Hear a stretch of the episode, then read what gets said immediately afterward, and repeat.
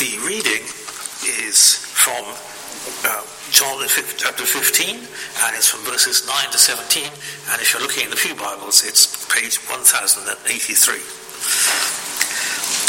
As the Father has loved me, so I, so I have loved you. Now, remain in my love. If you keep my commands, you will remain in my love, just as I have kept the Father's commands and remain in his love. I have told you this, that my joy might, might, be in you, and that your joy may be complete. My command is this, love each other as I have loved you.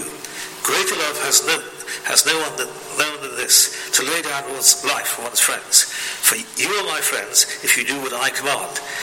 I no longer call you servants, because a servant does not know his master's business. Instead, I have called you friends.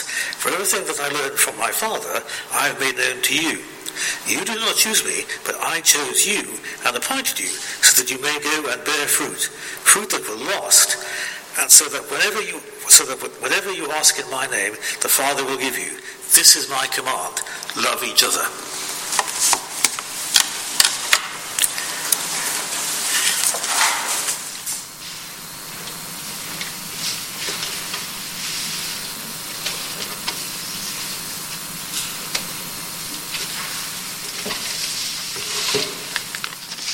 For reading to us, uh, Christopher.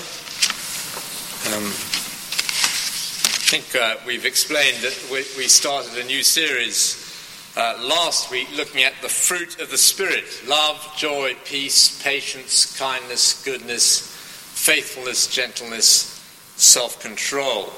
And to set the series going last week, we looked at Jesus' teaching in the first bit of John chapter 15, where he speaks about himself as the vine and his disciples as branches.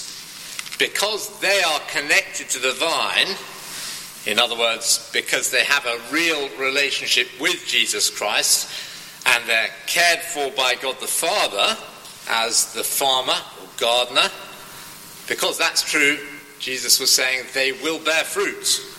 So, Father, Son, and Holy Spirit will produce a crop or harvest in our lives in a, a small family firm, you can imagine all the members of a family being committed to the one product. Uh, for example, if this were the case, Team Scott producing their famous brownies, and Simon does the cooking, and the children are deployed to do the packaging, and Susu does the marketing. It would be something like that, might it be? Now, the fruit of the Spirit is not a product as such, but in a similar way, all three members of the Trinity are teamed up to produce this fruit in you if you're a follower of Christ love, joy, peace, patience, kindness, goodness, faithfulness, gentleness, self control. And it's an amazing work that all three persons of the Trinity are undertaking in our lives. So much by way of introduction. We had that last week, the little uh, uh, paragraph at the start, or two at the start of John chapter 15. Our series now is going to take nine weeks looking at each of those amazing character qualities or virtues, whatever you want to call them, beginning with love. The fruit of the Spirit is love.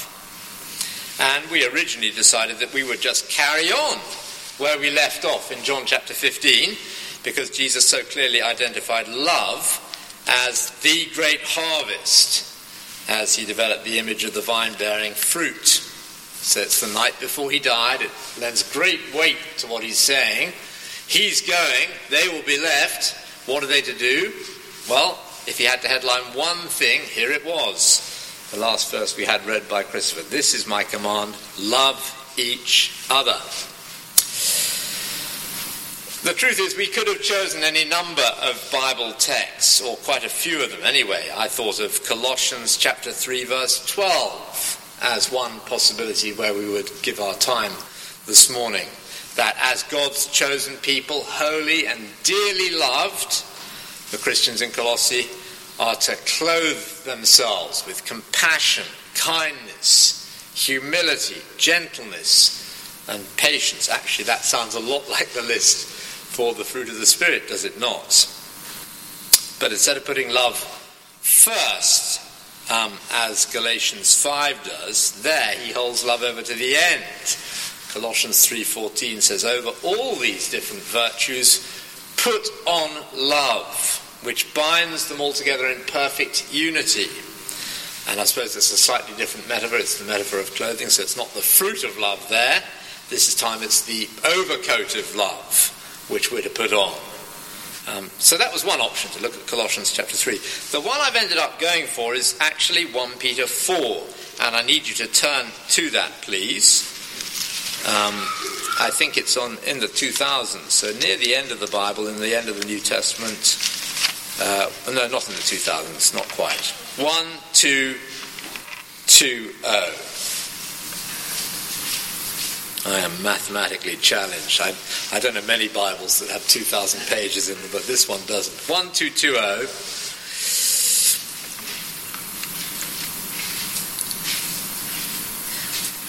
And Peter's writing this letter, the apostle, and like Paul, like Jesus, again, he puts love into prominence. He's near the end of his letter.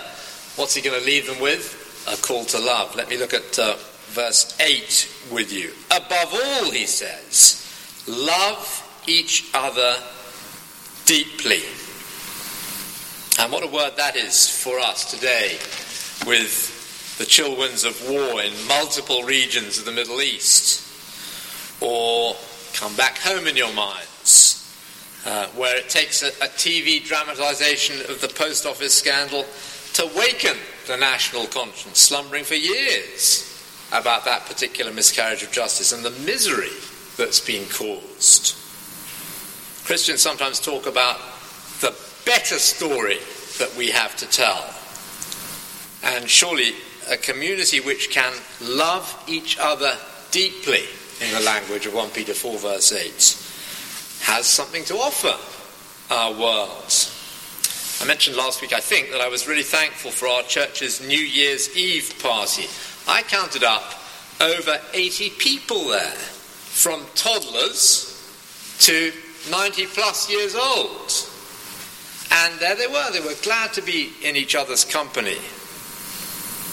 That's uh, a little mark, hopefully, of the uh, new community that the church can be. I was hearing yesterday how, um, I don't know if this is going to ring bells with people or not, but there was a show in the 90s that I used to watch with my then youth group as a curate called Gladiators.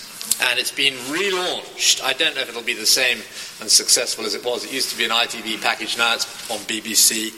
But they were unpacking what the appeal of a show like that was. And it's supposedly a show with games and the host reappearing each week. They were saying that that sort of activity creates a sense of community, and people crave that. I actually think that the hit show of the moment, which uh, you've possibly heard people speaking about, or dare, dare I said, even witnessed, is called Traitors. Um, that's the same sort of thing, where as viewers you're sitting in on a dream house party with 22 others. Um, I said to the, the 9 o'clock, so 9.30 service, think church weekend away. Well, there's elements of the show on Traitors It's a bit like that, I think. Um, and we get to like them, the characters, 22 other people there. We feel their pain when one of them has to leave the show. That sort of thing happens in this kind of reality TV, doesn't it? And it's a little snapshot of the sort of community that we crave and feel we don't have. And alongside that, Peter says, here's a better story love each other deeply. It's a better story, isn't it? Not a, a superficial, unreal bond in some glam Highland castle you could never hope to live in, but an inner, deep, supernatural love. A love which lasts. And if that's our experience in the Church of Christ, we really have something to offer in the cosmic broken home which is our world where a fractured relationship with Almighty God has left so many other relationships struggling. Whether that's talking about old folk who have no company but their TV, or at the other end of the age range, screenagers who relate better to their phones than their family. We've got something better to offer. So, what fruit is the Holy Spirit wanting to grow to maturity in us? I mean, if I say love, just those four letters, that probably doesn't communicate too much. We've got to unpack it a bit more than that. What's it mean to love each other deeply? Well, let's continue in 1 Peter chapter 4. I'm going to read the next bit of the passage to look at the picture he gives of that love. So, starting at verse 8 again, I'll read two or three verses there. Above all, he says, love each other deeply, because love covers over a multitude of sins. Offer hospitality to one another without grumbling. Each of you should use whatever gift you've received to serve others as faithful stewards of God's grace in its various forms. And I've got three uh, headings to help us get to grips with those few verses. First, love pardons. Love each other deeply, he says, because love covers over a multitude of sins. I think that's a perspective we easily forget. We're not naturally inclined to think of all saints as a multitude of sins because we're a multitude of sinners. But that's the way the New Testament encourages us to think about ourselves. The New Testament just assumes that if God brings people together, if He brings us together, then part of the struggle in being close to each other is that we will see that we are all deeply, deeply flawed. Curious enough, we, we maybe wouldn't see it if we weren't closely involved in each other's lives. And perhaps that's why sometimes people don't really want to be part of a close Christian fellowship. It's too revealing of what they're like under the surface, so they keep at a distance.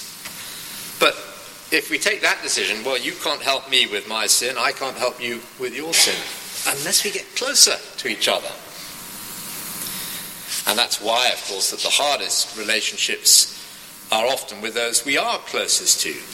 So think of the family. Those we love most are often the ones that cause us most pain. We become aware of someone's sin when we share a, a bedroom or a bathroom or a bank account with them. And I've said before, this text can save a marriage potentially. Love covers over a multitude of sins. By which I don't mean pretending they aren't there, but that whole discipline of refusing to keep scores. We mustn't keep each other's sins on file for future use as evidence. What's an absolute certainty is that there are a multitude of sins in a gathering like this. and that's no hindrance to God's love necessarily. Romans 5 verse 8 says, God demonstrates his love for us in this. While we were still sinners, Christ died for us. He knows the worst about us better than we do ourselves. That was why Jesus Christ went to the cross with your sin in mind to take the punishment that that sin deserves. He loves us, sinners though we are. And with that love in mind, it would be completely wrong for us to withhold that kind of forgiveness from each other. Our sin mustn't be a barrier to loving each other. I like the story about a man who'd been found out in some pattern of sin, and he was talking to his vicar about it, and he was terrified that it would be the end of his relationship with the vicar. They were friends. And the clergyman just said to him, Not to worry. I've always known you were a sinner, he said. The only thing that's changed is that you've given me the details now. Love covers over a multitude of sins, it pardons. Second heading love welcomes. And I'm learning that really from verse 9. Offer hospitality to one another without grumbling. Um, it, it, sounds potentially, as you just read it, read the word sort of ballsy like that on the page, it might sound rather middle class. But this isn't friends entertaining friends to swanky dinner parties. It's literally, It's a love of strangers. And that was a practical necessity in Peter's day, where Christians traveling between churches would often arrive somewhere knowing nobody and with nowhere to stay. So, in our day, it will sometimes involve food, but that's not just saying, here's a chance to show off all the skills you've learned watching the Great British Bake Off. It's got to be much more everyday than that, normally.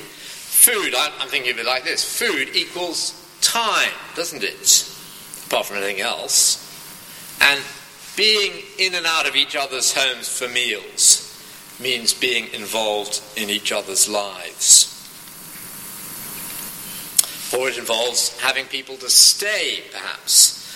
Um, I don't know if that's a, a, realistic thing, but I guess we do it. it. It's usually pretty inconvenient having people to stay, moving the children out of the bedrooms, in our case, and bunging them on inflatable mattresses so that a spare bed can be made up. But I always try and look on the bright side. Uh, it's a very helpful lesson for them to learn occasionally to do that. Hospitality's got to extend to other things like welcoming people to church. Um, they all looked shocked when I said this at the 9:30 service. How important it is that we are not a friendly church. And you look puzzled. Okay, I'm saying don't let's be a friendly church if by that we mean we're friendly to each other, the regulars know each other. Well, we want that, but often the friendliness that we ex- exercise towards each other is at the cost of people that are new or visiting not being welcomed. I think some of us really are great at this. You meet somebody who's new one week, that's fantastic, and then you make sure that the next time you see them, you carry on with the start you have already made so that they feel really welcome and they don't have to feel like every week they're starting all over again. Um, you can think of multiple applications to this whole attitude of the welcome of hospitality. Love welcomes. Now, here's the point hospitality like that is modeled on God's love for us. He welcomes the stranger. He's the one who's got a feast prepared in heaven for us. Uh, he's at the door saying, Come on in. In fact, he pursued and came after us to get us to the party. Now, that is the divine dynamic of love, and it's generous in God's case. He did it without grumbling about the cost. And so must we offer hospitality to one another without grumbling. So love welcomes. And lastly, love works or love serves. I'm not committed to that exactly. I'm getting it from verse 10. Each of you should use whatever gift you've received to serve others as faithful stewards of God's grace in its various forms. Um, the Met Office have been predicting that cold snap, haven't they? I guarantee they say it's coming this week. It's possibly what they call a, a snow bomb. Is that what they're calling it now? When God sends a snowstorm, uh, you know this, don't you? He delights in variety. Every single snowflake is different, so they say. It's only human beings, when we freeze water, who make ice cubes. The church is to be a testimony to God's delight in variety. We're all different by nature anyway, but God's intention is that natural variety that we have is actually added to by different spiritual gifts that each of us have. And that within the diversity of the church, we all work together. Um, we can't get along on our own, we need each other. And love serves, love works to achieve that uh, unity amidst the variety. So the loving thing is for us all to serve as stewards of God's many splendid grace. Now, if we were to read on in 1 Peter 4, he highlights a couple of types of gifts there speaking gifts and serving gifts. But notice in both cases how God is the giver of what they're called on to do. If anyone speaks, he says they should do so as one who speaks the very words of God. God speaking his word through them. And not having to dream up something to say to each other. God's word is governing the speaking gifts. And then if anyone serves, they should do so with the strength God provides. God's giving them the strength to serve. So, in the case of the speaking gifts that he mentions, what an honor it is that God should entrust his message to us to be communicated. What a privilege that is. I wonder if that's the way you think as you're preparing a Bible study or thinking what you can share from your own devotional time with somebody else in a message you send them or a card that you send them. Um, I think always in those exercises, uh, there is a, a love and reciprocity that's involved, is there not? So that anybody who's sharing the word in whatever way and those who are receiving the word encourage each other in that exercise. That's a, an indication that God is at work in that particular gifting, the speaking gifts. And I always notice that in a midweek Bible study that goes well, that it's not just the leader that's got a, a platform to speak on, there's mutuality and love in that gifting. In the case of what he calls specifically serving gifts, how reassuring again that God will give us what it takes to do what needs to be done. I must say, I, time and again, I rest in that as a church leader. It always feels like we're short of people who can do all the different jobs which need to be done for a busy church life to be carried on. But actually, when I look back, in fact, my experience is that God always gives us all the people and all the help and strength that we need. Sometimes at the last minute, sometimes He keeps us praying for a while. But if we're supposed to do something, He gives what we need. And that's a, a little nudge to say to yourself don't let yourself off serving just because it will be tough and you feel weak. If anyone serves, says Peter, they should do so with the strength God provides. And looking out on the congregation, I know that some of you feel that a lot of your active service days are over in one sense. Well, don't discount the abilities that God can still give you as an elder statesperson to encourage and pray for people. I love the fact that I meet on Wednesdays with a quite an elderly group, but they're always asking about the children's work of the church. They can't run around with the children in quite the way they once used to, but they're serving. And it's wonderful to know they still can in that way. Love serves. Or maybe I should change the emphasis a bit. Love serves. I think so often in church life we keep the service, but we lose the love which alone can be the real engine in the service. And this is talking about God giving the strength that we need for that kind of love. I notice it in the way we sometimes talk about rotas in church life. Um, Susu, my wife, made a brilliant point chatting the other day with me, saying we ought to have a campaign not to talk about rotas for the different activities of the church, but to talk instead about teams. I'm on the rota. No, think differently. I'm on the team for the flowers or whatever it is. A rota is something that gets churned out by a computer but God's family doesn't run on computer algorithms.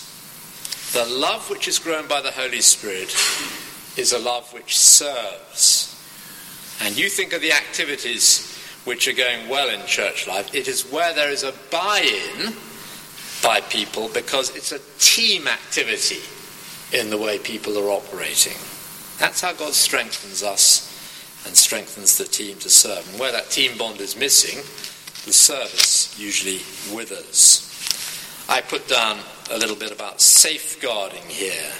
I don't know whether that's something that is resonating with us as a, a, congregation in quite the way it would where there are lots of different teams needing safeguarding happening, like the All Saints Kids activities. But I mention it because it's a church wide concern that we ought to be praying about, certainly. Um, the PCC are leading the charge on this, I can say. We've had I think PCC members have had to, to work at qualifying with three different online courses we're required to have, and we're at the point now where we are up to speed. But if you think about one course being a couple of hours' work and effort to do, that's a, that's a significant undertaking. And it's very easy with that sort of thing happening in your life for you to feel, oh, safeguarding. We feel it's a burden um, that that online course is one more thing I've got to do, or filling in the form and writing a reference for somebody to serve on the kids' teams is another thing that's uh, too much to do. Uh, it's hard, hard work finding the time to do that. Finding the utility statement I've got to find to do this, something else to do. But see that as a service, as part of our love, and the whole outlook is different, isn't it? It's not an add on, safeguarding, it is part of our love for the vulnerable. And God is committed to caring for the vulnerable. Thank God He is like that. Because I might need that myself tomorrow. So fill out the form out of love. Safeguarding is just part of something much bigger and better. It's part of everybody loving and serving each other in the church, including uh, the most vulnerable and needy. Okay, that is um, not quite randomly chosen passage. There are plenty of other places we could have looked at, but I think you've seen from those verses love pardons, love welcomes, love serves. And He, God, of course, is the origin of that kind of love. When God gives us that kind of love, even in a hostile world, as it was in Peter's day, we will be telling a better story and what a witness it'll be. Do you see how he ends there? If anyone serves, they should do so with the strength God provides, so that in all things God may be praised through Jesus Christ. To him be the glory and the power forever and ever. Amen. It's, it's to his glory. It's a great witness. This is the better story that the world needs to hear from us. And we could have got that from John chapter 15, those words that Christopher read earlier. This is to my Father's glory, said Jesus, that you bear much fruit, showing yourselves to be my disciples. The kind of love I've shown, Jesus is saying, is witnessed in you. You love as you've been loved. So says Peter, love one another deeply. Well, let's pray that it would be so. Um, I wonder if I could get you, by way of praying, do you mind praying the collect again? You've already prayed it once. Flip it up in the uh, services, if you would, and we'll say it again together. I just thought I can't express better than these words. Um, both the poverty of our nature, we can't do this by ourselves, can we? And you're perhaps feeling slightly bashed from the, the pulpit. Um, we can't do it, but He can. The riches of His grace can meet that need in us for His working in our lives. Can I invite you to say this as a prayer again? Let's pray together. Almighty God, in Christ you make all things new. Transform the poverty of our nature by the riches of your grace, and in the renewal of our lives, make known your heavenly glory through Jesus Christ, your Son, our Lord. Amen.